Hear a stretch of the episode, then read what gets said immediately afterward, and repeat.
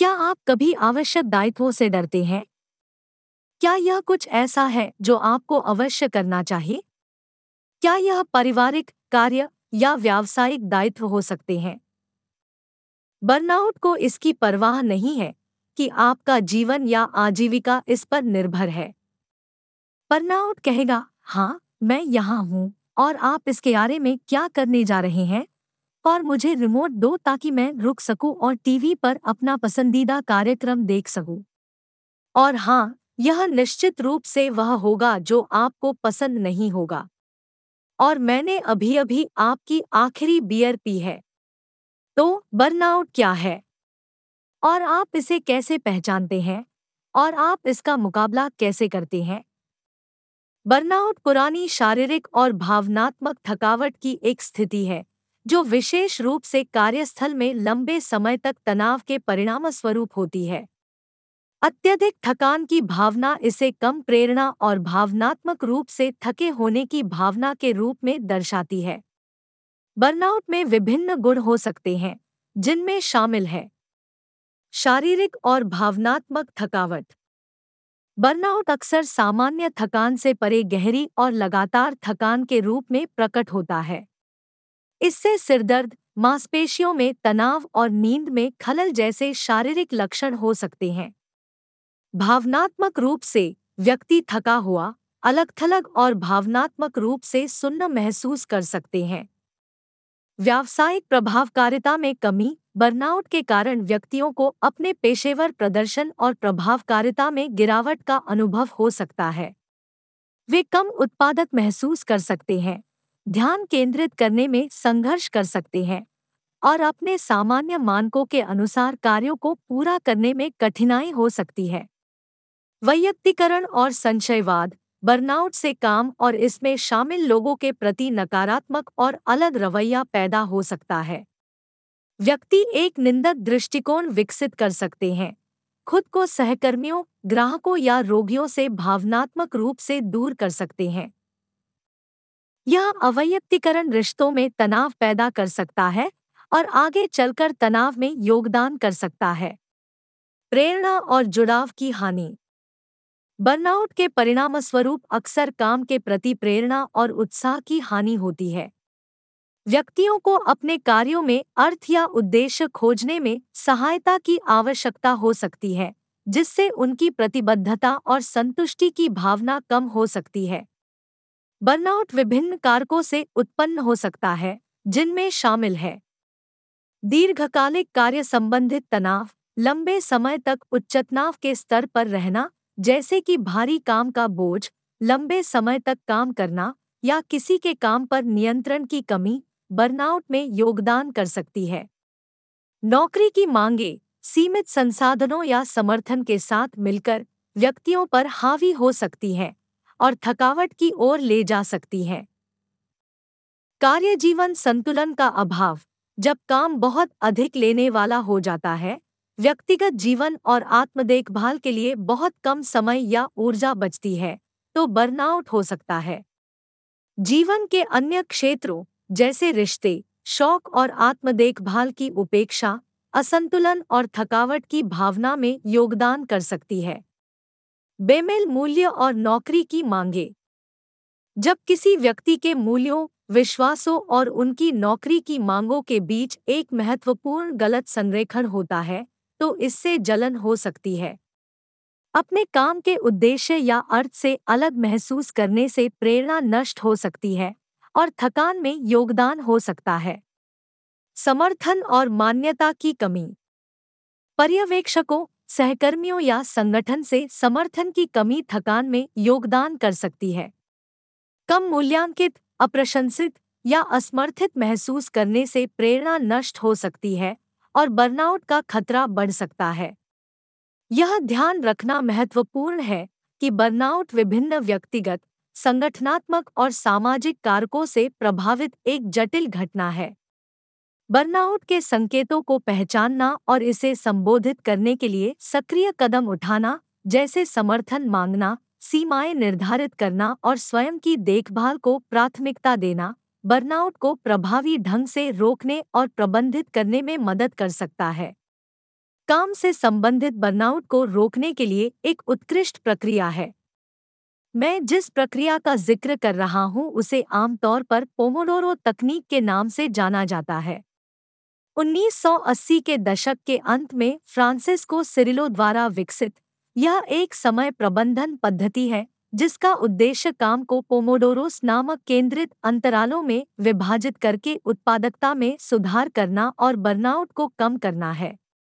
यह ऐसे काम करता है। टाइमर सेट करें। काम करने के लिए एक विशिष्ट कार्य या प्रोजेक्ट चुनें और 25 मिनट के लिए टाइमर सेट करें। जिसे एक पोमोडोरो के रूप में जाना जाता है। इस समय के दौरान, ध्यान भटकाने वाली चीज़ों को दूर करते हुए, केवल हाथ में लिए गए कार्य पर ध्यान केंद्रित करें।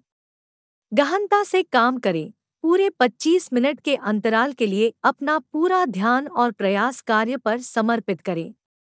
मल्टीटास्किंग से बचें और एक ही काम पर ध्यान केंद्रित रखें। एक ब्रेक लें। एक बार जब टाइमर बंद हो जाए तो लगभग पाँच मिनट का एक छोटा ब्रेक लें। इस समय का उपयोग आराम करने, खिंचाव करने या काम से असंबंधित कुछ करने के लिए करें। यह ब्रेक आपके दिमाग को आराम और रिचार्ज करने की अनुमति देता है। दोहराएँ और ट्रैक करें। ब्रेक के बाद 25 मिनट के लिए टाइमर सेट करके एक और पोमोडोरो शुरू करें। केंद्रित कार्य और छोटे ब्रेक के इस चक्र को दोहराएँ। चार पोमोडोरोस पूरा करने के बाद लगभग 15 से 30 मिनट का अधिक लंबा ब्रेक लें। पोमोडोरो तकनीक काम को प्रबंधनीय अंतरालों में बांटकर और नियमित ब्रेक को शामिल करके बर्नआउट को रोककर उत्पादकता बनाए रखने में मदद करती है। यह फोकस और समय जागरूकता को भी प्रोत्साहित करता है। क्योंकि टाइमर ट्रैक पर बने रहने के लिए एक अनुस्मारक के रूप में कार्य करता है। याद रखें, हम पोमोडोरोस की विशिष्ट अवधि को समायोजित कर सकते हैं।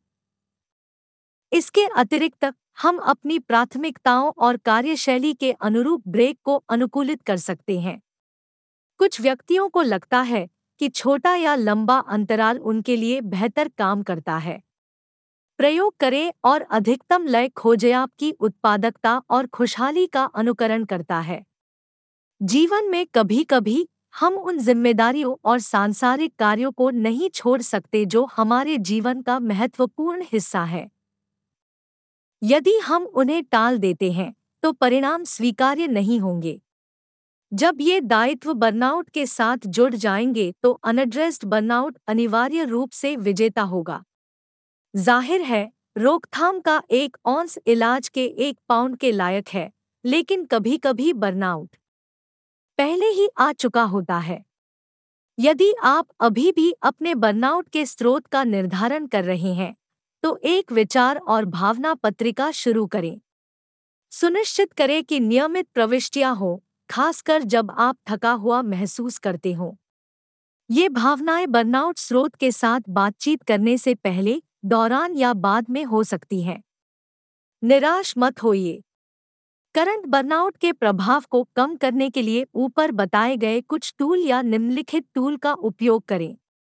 एक बार जब आप पहचान लेते हैं कि आप थकान का अनुभव कर रहे हैं तो इसे संबोधित करने और प्रबंधित करने के लिए सक्रिय कदम उठाना महत्वपूर्ण है।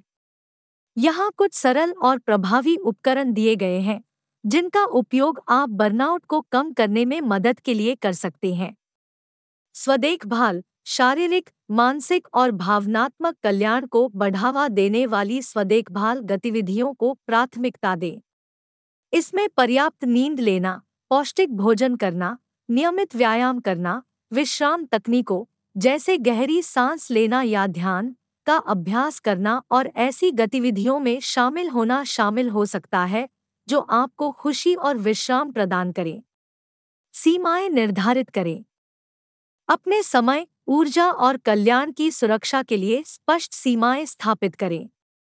उन अतिरिक्त जिम्मेदारियों या प्रतिबद्धताओं को न कहना सीखें जो आपकी थकान में योगदान कर सकती हैं। दूसरों को अपनी सीमाएँ बताएँ और स्वयं की देखभाल और आराम को प्राथमिकता दें। समर्थन खोजें। विश्वसनीय मित्रों परिवार के सदस्यों या सहकर्मियों तक पहुँचे जो भावनात्मक समर्थन और समझ प्रदान कर सकते हैं। अपनी भावनाओं और अनुभवों को दूसरों के साथ साझा करने से थकान के बोझ को कम करने और एक नया दृष्टिकोण प्रदान करने में मदद मिल सकती है। समय प्रबंधन, अपने कार्यभार का मूल्यांकन करें और कार्यों को प्राथमिकता दें। बड़े कार्यों को छोटे, प्रबंधनीय चरणों में तोड़े। नियमित ब्रेक के साथ केंद्रित अंतराल में काम करने के लिए पोमोडोरो तकनीक जैसी समय प्रबंधन तकनीकों का उपयोग करें। इससे उत्पादकता बढ़ाने और अभिभूत महसूस करने से रोकने में मदद मिल सकती है। माइंडफुलनेस का अभ्यास करें। अपना ध्यान वर्तमान क्षण पर लाने और शांति की भावना पैदा करने के लिए माइंडफुलनेस अभ्यास में संलग्न रहें। इसमें गहरी सांस लेने के व्यायाम, ध्यान या बिना किसी निर्णय के अपने परिवेश और संवेदनाओं का निरीक्षण करने के लिए कुछ क्षण लेना शामिल हो सकता है। पेशेवर मदद लें। यदि जलन बनी रहती है या अत्यधिक हो जाती है तो किसी चिकित्सक या परामर्शदाता से पेशेवर मदद लेने पर विचार करें। वे आपकी विशिष्ट स्थिति के अनुरूप मार्गदर्शन, सहायता और रणनीतियाँ प्रदान कर सकते हैं। चिंतन करें और पुनर्मूल्यांकन करें। अपने मूल्यों, लक्ष्यों और प्राथमिकताओं पर चिंतन करें। मूल्यांकन करें कि क्या आपकी वर्तमान स्थिति आपके मूल्यों के अनुरूप है और क्या कोई समायोजन करने की आवश्यकता है। इस बात पर विचार करें कि क्या आपके कार्य वातावरण, कार्यभार या करियर पथ में परिवर्तन दीर्घकालिक कल्याण के लिए आवश्यक हो सकता है। याद रखें, बर्नआउट पर काबू पाना एक ऐसी प्रक्रिया है जिसमें समय और आत्मकृणा लगती है। अपने आप पर धैर्य रखें और रास्ते में छोटी छोटी जीत का जश्न मनाएँ। इन उपकरणों को लागू करके और आत्म देखभाल को प्राथमिकता देकर आप धीरे धीरे संतुलन, लचीलापन और कल्याण पुनः प्राप्त कर सकते हैं।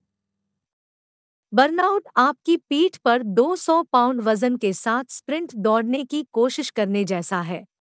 आप इसे धीरे धीरे दर्द में या इसके वज़न के नीचे दबते हुए फिनिश लाइन तक पहुँचा सकते हैं। किसी भी तरह, अधिक मेहनत नहीं, बल्कि होशियारी से काम करना अधिक प्रभावी और फ़ायदेमंद है। तो मेरे दोस्तों, मुझे आशा है कि आप इस जानकारी का उपयोग अपने लाभ के लिए कर सकते हैं। जब तक हम दोबारा न मिले, हमेशा याद रखें कि आप सबसे अच्छे रूप में हो। इसके अलावा खुद से प्यार करें। आप अकेले नहीं हैं। आप प्रासंगिक और योग्य हैं। उसके बारे में कैसा है?